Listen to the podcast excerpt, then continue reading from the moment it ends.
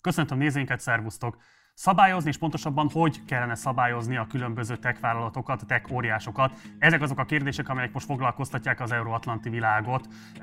Sokan fölvetik azt, hogy kellene közösségi állami tulajdonba venni ezeket a cégeket, többen pedig fölvetik azt, hogy elégséges az, hogyha ők saját magukra különböző szabályokat alkotnak meg, és a felhasználók ezeket elfogadják. Magyarországon különösebb Gellert kapott az egész vita azzal kapcsolatban, hogy a kormány bejelentette tavasszal, valamilyen formában szabályozni tervezi a Facebook használatát.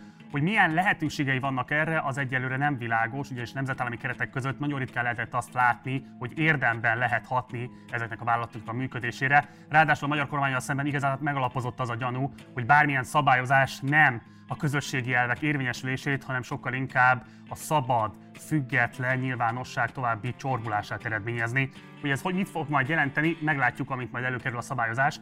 De addig is nézzük meg azt mai vendégünkkel, hogy pontosan mit jelentene ezeknek a vállalatoknak a szabályozása, hogyan kellene ezekhez viszonyulnia a jelen valóságunknak, a jelen társadalmainknak. A mai vendégem Pákozdi Dávid lesz, vele fog beszélgetni erről a kérdésről, kezdünk.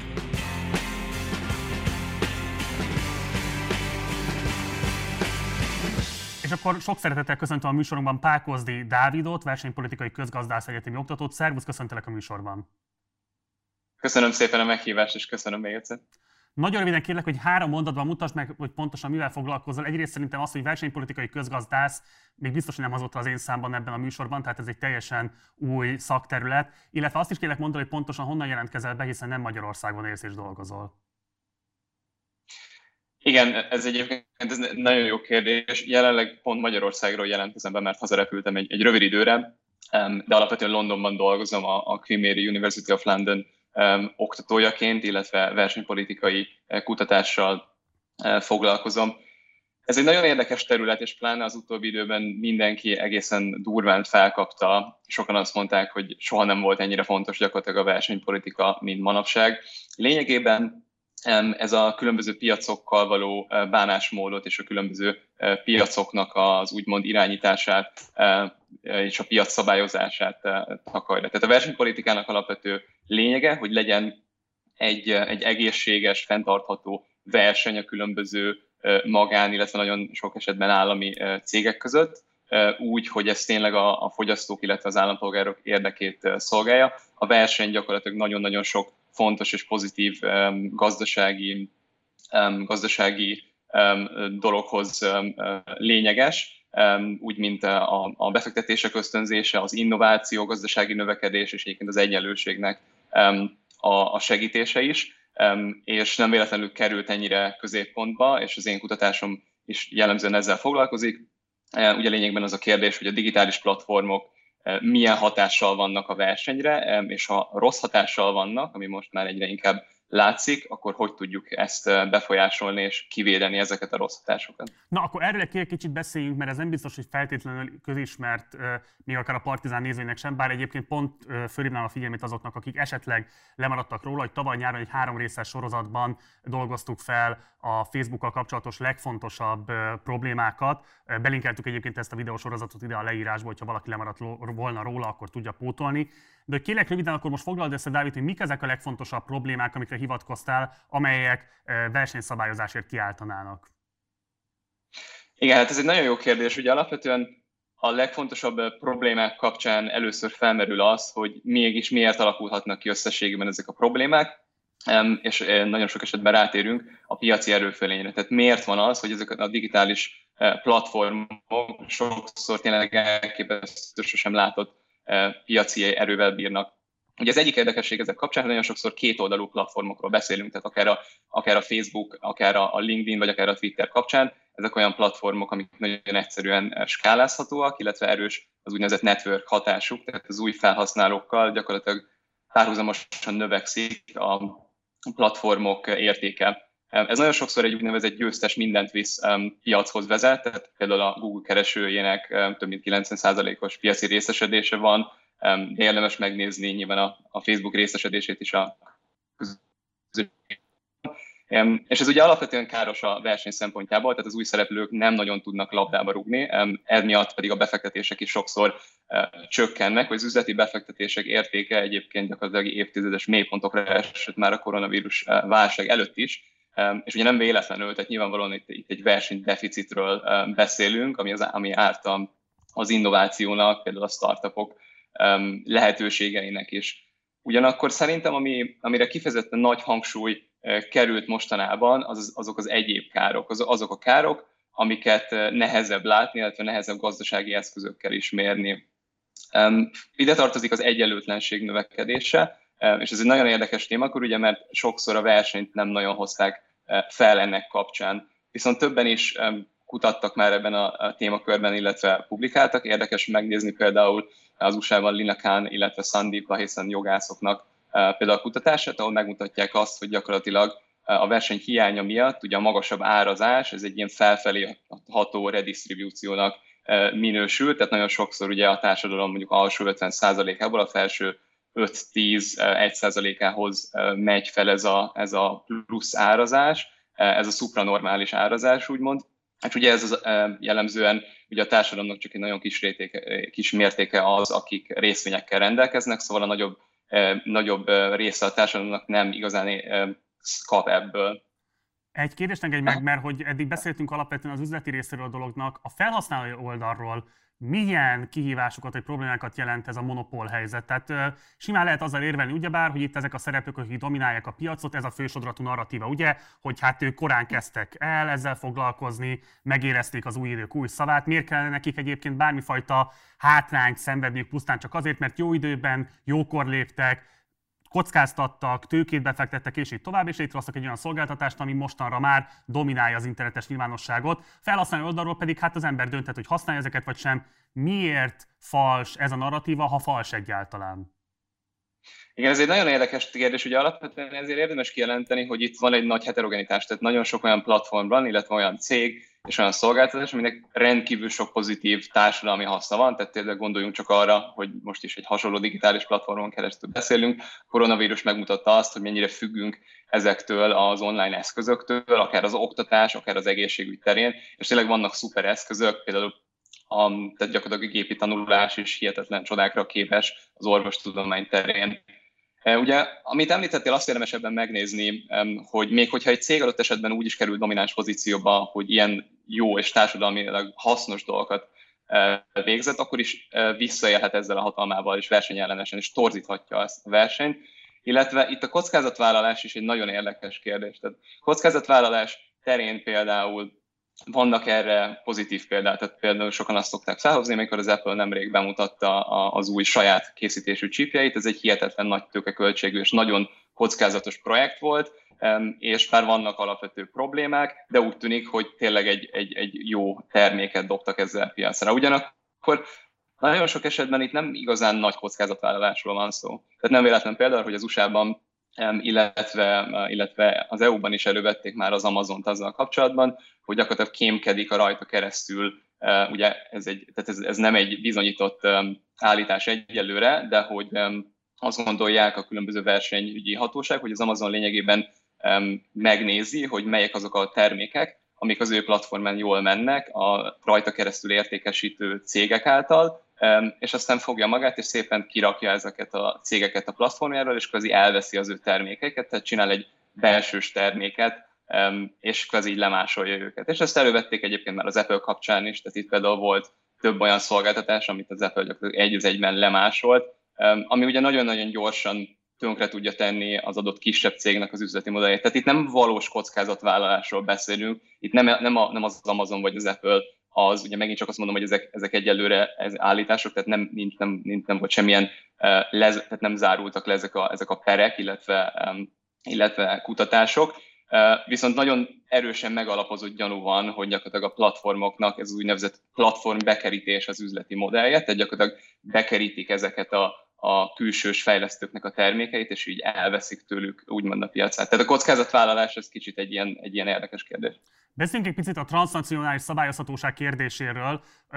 Pont az általam is hivatkozott három részes sorozatunkban Max Schremszel, adatjogi aktivistával beszélgettünk arról, hogy például a GDPR szabályozás, ami ugye azt hivatott megszabni, hogy milyen módon kell a személyes adatokat kezelnie a különböző tech vállalatoknak, ott pont az a probléma lépett föl, hogy aránytalanul Tehát, hogy egyetlen egy szabályozási környezet van, aránytalanul nagy terheket ró a kis és közepes vállalkozások számára, viszont aránytalanul nagy lehetőséget biztosít a gigavállalatok számára, hogy megúszszák az, igen komoly, az igazán komolyan vehető elszámoltathatóságot a felhasználók, a userek adatainak a kezelése kapcsán. Most kifejezetten ezeknél a tech vállalatoknál hogyan látod a transnacionális szabályozhatóság kérdését? Milyen tendenciákat lehet most látni, milyen próbálkozásokról tudunk? Mhm. Ez egy nagyon jó kérdés egyébként, és kifejezetten a GDPR-ral kezdve. Azt szerintem mindenképpen érdemes kiemelni, hogy a GDPR-nek rengeteg hiányossága van, viszont ennek ellenére nemzetközi összehasonlításban ez egy hihetetlenül előremutató törvénycsomag, és, és sok ország nem véletlenül az Európai Uniónak a, a törvényeit vagy másolja, vagy igyekszik egyébként innen, innen tanulni. Az Európai Unió sok esetben egyébként le van maradva sok dolog kapcsán, ugyanakkor a, kifejezetten az adatbiztonság illetve a versenypolitika terén lényegében világ első, vagy legalábbis nagyon-nagyon jó és előkelő helyen van ennek kapcsán. A transnacionális szabályozásról így, így röviden, tehát van egy szabályozói egyetértés azzal kapcsolatban, hogy melyek azok az irányok, ahova például el kéne indulnunk. Ugye például csak a GDPR-nál maradva, nagyon sok esetben, amikor a nemrég például a Facebook megváltoztatta a WhatsAppnak a felhasználói szabályzatát, tehát innentől kezdve gyakorlatilag több, több adatot fog tudni a WhatsApp rólunk megkapni, illetve a Facebook is ezek miatt. És sokan azt mondták, hogy hát ez nem nagyon probléma, mert ugye a GDPR véd minket innentől kezdve.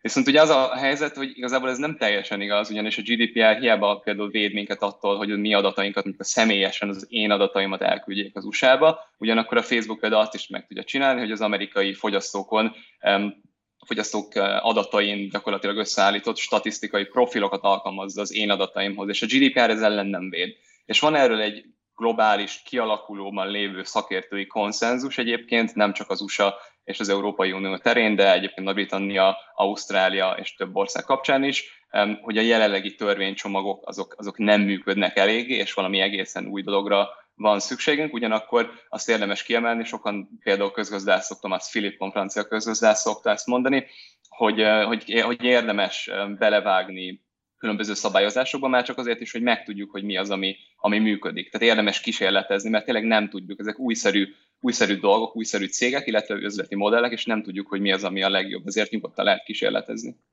Ugye a felvezetőben már említettem, hogy a magyar kormánynak is tervében van valami fajta szabályozást bevezetni, erről nem tudunk semmit, tehát erről most egyelőre nem tudunk beszélni érdemben, de érdemes talán az Ausztrál példát egy picit átnézzünk, mert hogy valami hasonló konfliktus merült fel ott is, ott ugye alapvetően az volt a probléma, ami nem csak Ausztráliában jelentkezik, hanem a világ összes táján, hogy a Facebook és a Google egész egyszerűen lefölözte a hirdetési piacot, és nem csak az, hogy kiszakított egy jelentős részt, hanem konkrétan olyan szinten dominálja ezeket a különböző hirdetési piacokat, ami a médiaszabadságot súlyosan veszélyezteti. Konkrétan a bevételéknek egy igen jelentős részét ma már a médiumok csak ezeken a platformokon keresztül befolyó hirdetési pénzekből tudják finanszírozni.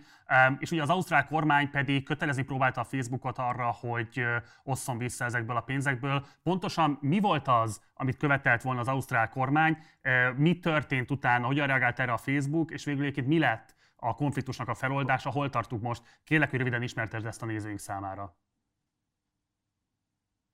Igen, ez szerintem egy nagyon jó kérdés, és és szerintem rengeteg félreértés volt a téma kapcsolatban. Tehát alapvetően sokan azt mondták, ugye, hogy az ausztrál törvény az kifejezetten arról szól, hogy a közösségi média platformoknak, illetve az online hirdetésekkel foglalkozó platformoknak ez bizonyos összeget kötelező visszaszolgáltatni, visszafizetni az online újságoknak, az online sajtónak. Itt ugye a sztorinak kicsit az a kerete, ahogy te is említetted, hogy a, hát gyakorlatilag az online sajtó orgánumok egyre inkább a hirdetési üzleti modellek felé mozdultak át, tehát kevésbé egyébként az előfizetések felé.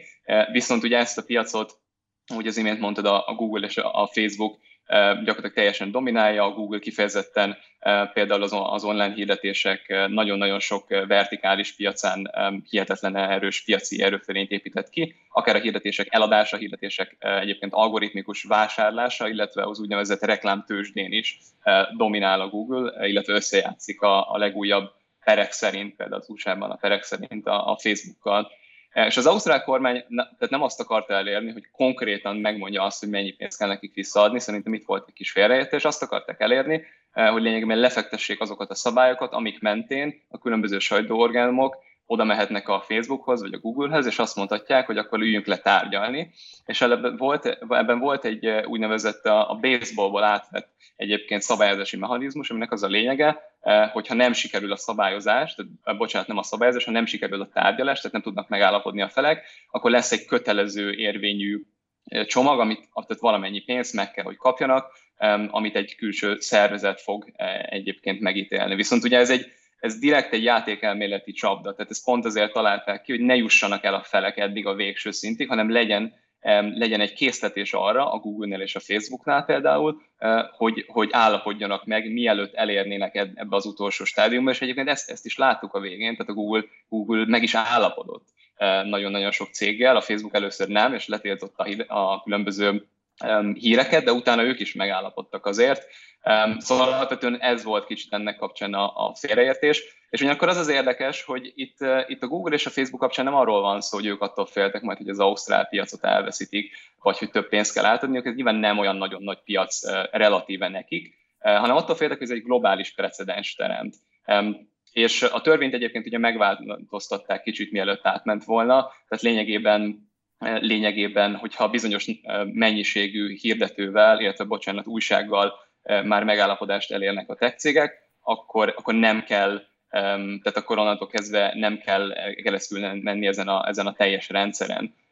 Ugyanakkor sokan azt mondták, amivel én maximum egyetértek, hogy ezt a, ezt a csatát lehet, hogy, hogy megnyerték egyébként a, a, a Google vagy a, vagy a Facebook ebből a szempontból. Ugyanakkor ez a háború és, és egyre inkább a globális hatóságok, például egyébként Európában is meg elkezdték tüzetesen vizsgálni az ausztrál törvényeket, és valószínűleg ebbe az irányba fogunk haladni, úgyhogy ez, ez a háború ez abszolút nyitott még ennek kapcsán. És akkor záró kérdés hozzád. Még említettem, nem tudjuk, hogy pontosan milyen szabályozásra készül a magyar kormányzat, de hogyha mondjuk nem az a szándékuk lenne, hogy hogyan lehet a nyilvánosságot, a tőlük független szabad nyilvánosságot tovább szűkíteni, te mit mondanál, hogy nagyjából egy ilyen méretekkel rendelkező nemzetállam, mint amilyen a magyar, mit tud tenni egy olyan tech szemben, mint amilyen a Facebook? Szerinted mit tudna tenni, mit kellene kezdeményeznie a magyar kormánynak annak érdekében, hogy a politikai közösség szabadság jogait ezeken a tech platformokon is biztosítani tudja, tehet-e igazából bármit is érdemben? Nem, nem tudna önmagában sok mindent tenni ennek kapcsán. Itt kifejezetten az a lényeg, hogy Európai Unióként, ugye egy, tehát egy nemzetközösségként próbáljunk döntéseket hozni. Rengeteg kár merül fel, és rengeteg probléma a közösségi médiával és az online platformokkal, például a targetálás miatti politikai polarizáció, a különböző álhíreknek a szerepe, a mentális egészségnek a, a romlása, illetve a versenynek a, a hiánya is, az algoritmusoknak például a szerepe és az, hogy nem, mennyire nem átláthatóak. És alapvetően ez egy európai szintű szabályozást kíván, ami kapcsán el is indult uh, az úgynevezett Digital Service Act, uh, és a Digital Markets Act, a DSA és a DMA. Uh, ez jelenleg egyébként ezt még nem fogadták el, ez az Európai Parlament többször, több pont kapcsán is kiemelt, hogy nem ért egyet ezzel bizonyos szempontokban, úgyhogy itt mindenképpen lesznek még, még változtatások. Itt alapvetően amit több közgazdász kiemelt, például Krisztina Kafarra, illetve Fiona Scott Morton, az az, hogy ez nem eléggé üzleti modell specifikus. Tehát nem, nem megy kifejezetten rá azokra, az üzleti modellekre, egyenként megnézve, hogy, hogy mi a probléma ezekkel, úgyhogy valószínűleg ebbe az irányba fogunk, fogunk ellépni illetve mindenképpen az algoritmikus átláthatóság lenne fontos. Tehát egy dolog az, hogy mondjuk valaki azt gondolja, hogy őt kirakták a Facebookról, és ezért ez, ezért nem tud egyébként semmilyen jogorvoslatot kapni, ez nyilvánvalóan egy fontos dolog. Ugyanakkor a Facebook nem úgy működik, hogy minden egyes felhasználóra megnézik, hogy jaj, akkor most miért rakják ki. Nyilván a fontosabbakat, Trump esetében igen, de itt algoritmusokról beszélünk. Tehát az algoritmusok működésére lenne érdemes koncentrálni, mert egyébként a többi a szélmalomharc gyakorlatilag. Ugye azt mondtad, hogy a szabályozás tekintetében semmit nem tett a magyar kormány. Egészen szélsőséges esetben azt elképzelhetőnek tartott, hogy egy nemzetállami kormányzat lekapcsolja az adott országban a Facebookot? Az Európai Unión belül beszélünk, bocs. Értem, ez egy, ez egy nagyon jó kérdés én, én nem gondolom, hogy, tehát, hogy lehet, hogy egy átmeneti időre mondjuk le tudnak kapcsolni, nem gondolom, hogy ez a, ez a hatályos törvények alapján átmenne egyébként, és nem gondolom, hogy ezt az EU, EU-s törvények egyébként engednék, és egyébként amúgy sem gondolom, hogy, hogy ilyet, lépne bármilyen kormány az EU-n belül, egyébként például Törökországban voltak ilyen, ilyen, ilyen dolgok, és még, még a Törökország is, is igen erős ugye nemzetközi ellen szenved kapott emiatt, és visszakapcsolták a közösségi médiát. Tehát én, én nem gondolom, hogy ilyenre sor kerülne akár melyik Európai Uniós tagállamban. Pákozdi Dávid, versenypolitikai közgazdász egyetemi oktató. Nagyon szépen köszönöm, hogy rendelkezésünkre álltál, akkor ezek szerint Magyarországról. Biztos vagyok benne, hogy fogunk még majd keresni a továbbiakban, ahogy majd ez a helyzet eszkalálódik, de ettől függetlenül is. Nagyon köszönöm, hogy rendelkezésünkre álltál. Én köszönöm a lehetőséget. Ez volt már a Partizán, nagyon köszi a figyelmet. Mindenképp iratkozz a csatornára, ami nem tetted volna meg, használd a like, illetve dislike gombokat a véleményed kifejezésére. Ha pedig kérdésed vagy észrevételed lenne az elhangzottakkal kapcsolatban, akkor várunk a komment szekcióban. Szállj be a finanszírozásunkba, hogyha az anyagi lehetőségeit ezt lehetővé teszik.